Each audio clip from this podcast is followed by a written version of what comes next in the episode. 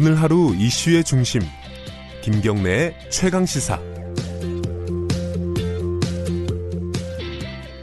매주 금요일 한 주간의 대중의 관심이 가장 많이 모아졌던 사회적인 쟁점을 어, 빅데이터로 살펴보는 시간입니다. 여론의 민낯 빅커뮤니케이션 전민기 팀장 나와 계십니다. 안녕하세요. 네, 반갑습니다. 전민기입니다. 아까 김상조 위원장 인터뷰 때문에 많이 네. 기다리셨죠? 아니 뭐 괜찮습니다. 오랜만에 여유롭게 좀 기다렸습니다. 일주일 동안 가장 많이 본 뉴스가 어떤 겁니까? 네, 뉴스 원 기사였고요. 서울 중부 19일 새벽 대설 예비 특보 아, 10cm 이상의 날씨 눈, 뉴스였군요. 그렇죠. 76만 500여 건 정도 어, 본 기사였고요. 근데 참 신기한 게눈 오면 네. 이 연관어로 사실은 뭐 출근길이라든지 아침 이런 단어가 많이 쓰고 부정적인 감성어가 상당히 높게 나타나거든요. 예. 근데 오랜만에 눈이 와서 그런지 좀 반가워하는 분들이 아. 꽤 많았고 전날 예보가 되다 보니까 다들 또 대중교통 많이 이용하시면서 음. 이 찻길이 뻥뻥 뚫리는 거에 대해서 그 아, 오랜만에 오히려. 긍정감 성어가 올라와서 조금 특이하게 제가 지켜봤던 사안이기도 합니다. 근데 실제로 서울에는 눈이 많이 안 왔어요, 그죠? 많이 안 왔죠. 예.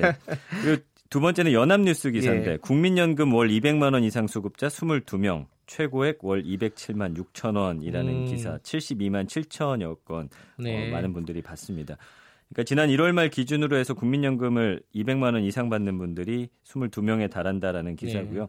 1988년에 국민연금 제도가 처음 시행됐는데 2018년 1월에 30년 만에 월 200만 원 이상 수급자가 뭐 처음으로 탄생하고서 1년 만이다. 음, 이런 기사에 또 관심들이 많았습니다. 그러니까 국민연금이라는 키워드에 늘 관심이 많으신 것 같아요. 많죠. 네, 예. 내가 낸 만큼 돌려받을 수 있는지가 사실은 예. 가장 쟁점 사항인 것 같고요. 예. 근데 이제 이 기사가 끝 맺기는 하지만 많은 수급자가 여전히 월 50만 원 미만에 머물러 있어서 네. 최소한의 생계조차 유지하기 어려울 정도로 적다 이렇게 하면서 글을 끝냈거든요. 네, 국민연금 네. 설계에 대해서는 여러 가지 쟁점들이 있으니까 네. 앞으로 계속 아마 논의가 될 겁니다. 네. 사건 사고 기사가 관심이 있었던 게 있었네요. 예, 국민일보 기사였고요. 66만 4천여 명이 본 기사고 네. 죽었으면 버려. 이 여고생 집단 성폭행 후 의문의 문자 끝내 숨져. 좀 안타까운 소식이었죠. 예. 그러니까 고등학생 여성에게 술을 먹여서 성폭행하고 방치해서 숨지게 한 10대들이 1심에서 징역 5년을 예. 선고받았는데 이 성폭행 혐의만 유죄로 인정되고 치사 혐의는 무죄를 음. 받았어요. 그러다 보니까 한 지인이 이거를 국민청원 게시판에 올렸거든요. 예, 그 피해 숨진 그 여학생의 친구라고 친구죠. 하더라고요. 예. 예. 그래서 이런 범죄 저지르고도 편히 살아가는 범죄자들을 가만 볼 수가 없다. 강력한 음. 처벌 부탁한다. 사회적 약자와 피해자들이 보호받을 수 있는 나라가 돼야 한다라는 내용이었고 네. 이 SNS에 올린 또 그 글 때문에 또 네. 화제가 됐는데 이 가해자 중에 한 명이 모텔에서 빠져나온 다음에 후배한테 연락해서 살았으면 데리고 나오고 죽었으면 버려라. 음. 이런 주장이거든요. 그러니까 여기에 많은 분들이 음. 굉장히 지금 공분하고 있고 화를 내고 있고 뭐 이런 상황인데 글쎄요 뭐 법에선 음. 당연히 증거를 바탕으로 처벌을 내려야 예. 되기 때문에 여기에 대해서 여러 가지 이야기들이 사실은 댓글을 통해서 나오고 있었습니다. 그러니까 수사가 제대로 됐는지도 좀 궁금한 부분이 있고요. 그렇죠. 그 2심 판결이 어떻게 날지도 좀 지켜봐야 될 것 같아요. 네.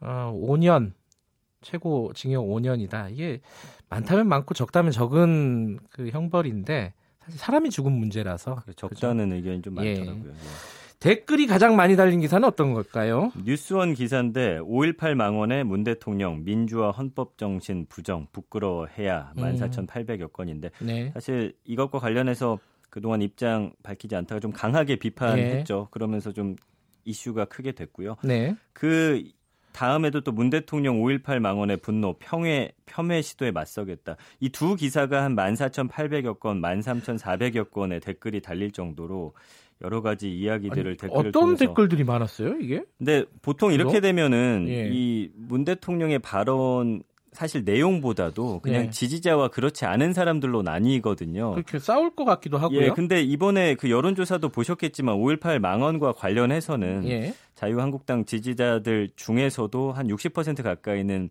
어, 음. 이런 걸 좀 하지 말아야 된다라는 인식이 있어서인지 오랜만에 네. 사실은 문 대통령 쪽의 댓글 뭐 이렇게 말하긴 그렇지만 어쨌든 좀 이렇게 가는 게 맞다라는 아, 거에 대한 의견들이 좀 꽤 음, 많았습니다. 그 발언 문 대통령 발언에 대해서 지지하는 댓글들이 상대적으로 많았다. 그렇습니다. 그렇군요. 다음 주가 아, 굉장히 그 데이터 분석하는 분들도 아마 바쁜 한 주가 될 것 같아요. 네, 맞습니다. 예. 여러 가지 이벤트가 있습니다. 이제 뭐 작게는 자유한국당 있고 크게는 북미 회담도 있고요. 네. 자, 이, 이게 어, 사안이 관심들이 많나요? 데이터상으로 어떨까요? 근데 일단 순위에서는 조금 밀려 있는 게 제가 분석해 보니까 사안이 좀 오랫동안 다뤄지고 관심이 좀 분산되는 아, 측면이 그랬군요. 있죠. 뉴스 기사도 워낙 다양하게 쏟아지다 보니까 네. 그래도 이제 자유한국당 전당대회 관련 기사가 한 36만여 명이 검색하고 댓글이 한 5천여 개 달린 기사가 있습니다. 네. 이데일리 기사고 한층 차분해진 한국당 연설회 논란의 김준교도 사과 뭐 사실 김준교라는 이름이 일주일 내내 빅데이터 상에서도 좀 많이 언급이 그러니까 됐고요. 몰랐던 분들도 많이 알게 됐을 그렇죠. 것 같아요. 예, 그 공식적으로 사과했고 예. 그래서 사실은 박근혜라는 단어를 뺀 채 정견이 발표됐다라는 게 좀 화제가 됐는데 음. 사실 김준교 청년 최고위원 후보의 이 공식적인 사과에도 불구하고 어제 또 그 한성교 위원의 발언 때문에 예. 또 이게 다시 잠잠해지다가 다시 좀 불이 붙는 그런 모양새입니다. 2월 27일이니까 또 겹쳐 있어요. 그 북미 정상회담과. 그렇죠. 예. 그 북미 정상회담도 사실은 관심이 많으세요. 그래서 예. 이번엔 사실은 어떤 의제라든지 이런 거보다 그 예. 주변 사안들에 대해서 많은 분들이 더 관심 많이 갖습니다. 또 네. 어떤 음식들이 나오는지 또 어디에서 묵는지 이런 사안들을 굉장히 궁금해 하시더라고요. 다음 주가 기대도 되고 네. 걱정도 됩니다. 예. 뭐 방송하는 사람 입장에서는 그렇죠. 예. 예. 자 SNS에서 가장 화제가 된 뉴스는 어떤 거죠? 학교서 텐트 치고 번호표 받고 한 대학 수강 신청 기간에 요새 네, 벌어지는 다 컴퓨터로 일. 하지 않나요? 그래서 이게 화제가 됐습니다. 아. 5,300여 건 좀 퍼날라졌고 예. 서울 성북구에 이제 한성대학교라는 대학교가 있는데 네. 학생들이 수강 신청 위해서 노숙하고 있는 사진이 SNS에 엄청 떠돌아다니고 있습니다. 허허. 그러니까 지난 18일 페이스북에 한성대학교 대신 말해드려요 페이지에 이 수강 신청 위해서 학교 복도 바닥에 텐트 치고 노숙하는 그런 사진이 올라왔는데 말씀해주신 대로 요새는 다 인터넷으로 하는데 그러니까요. 왜 그런지 네. 봤더니 이 디자인 대학 복수 전공자의 경우에는 서버 증축이 어렵다는 이유로 학교에서 음. 서면으로만 수강 신청을 받는다고 합니다. 아 이건 너무 행정편의적인데. 그래서 예. 이제 학교 노숙 풍경이 생겨났는데 이게 사실은 저희 때는 다 서면으로 했었는데 굉장히 젊은 예. 사람들 사이에서는 이례적인 일이라고 하면서 예. 뭐 세상에 이런 일이처럼 SNS에 아, 이. 사진이 좀 떠돌아다니고 저. 대학 다닐 때는 이랬었는데 예, 요새는 아닐 것 같은데 참 안타깝네요 이거는. 맞습니다. 그 다음으로 많이 퍼날라진 뉴스는요? 3040 독거남들 혼밥 눈치 보이고 육체적 외로움 해소 못해라는 기사인데 한 4,500여 건 정도 퍼 날라졌어요. 3040 남성들이 진선미 장관, 맞아요. 여, 성가족부 장관을 만난 그 기사죠? 그렇습니다. 예. 그러니까 여기서 이제 나온 그런 의견들, 뭐 예. 혼밥하는 게 쉽지 않고 그 다음에 육체적, 정신적 외로움이 있다 이런 이야기들이 좀 쏟아져 나오면서 예. 이게 이제 결국에는 우리나라 사회 구조적 문제하고 연결 짓는 그런 기사였거든요. 네. 근데 뭐 역시나 원론적인 그런 해결책이 아, 나옵니다. 사회적 네트워크를 좀 형성해야 된다. 사실 청년으로서의 고민들도 많이 얘기를 했을 텐데 네. 기사 제목이 이렇게 육체적 외로움 해소 막 이래가지고 약간 좀 자극적이죠. 예, 우스꽝스럽게 돼버린 경우가 좀 있는 것 맞습니다. 같아요. 이거 맞습니다. 고민들을 다른 뭐 취업 문제 이런 고민도 많이 얘기했더라고요. 그러니까 일반적으로 뽑아내면 또 사람들이 안 보니까 참 여러 가지 딜레마가 있는 것 이게 같습니다. 고민입니다, 예, 진짜로. 예, 예. 이게 이 육체적 외로움 해소 못해 이게 그렇게 또 욕먹을 일인가? 그리고 네. 그걸 또 제목으로 뽑을 일인가? 그러니까요.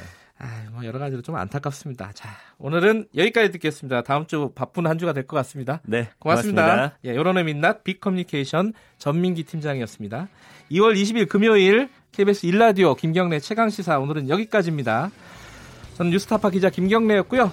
한 주 잘 마무리하시고요. 편안한 지- 주말 보내시기 바라겠습니다. 저는 다음 주 월요일 아침 7시 25분 다시 돌아오겠습니다. 감사합니다.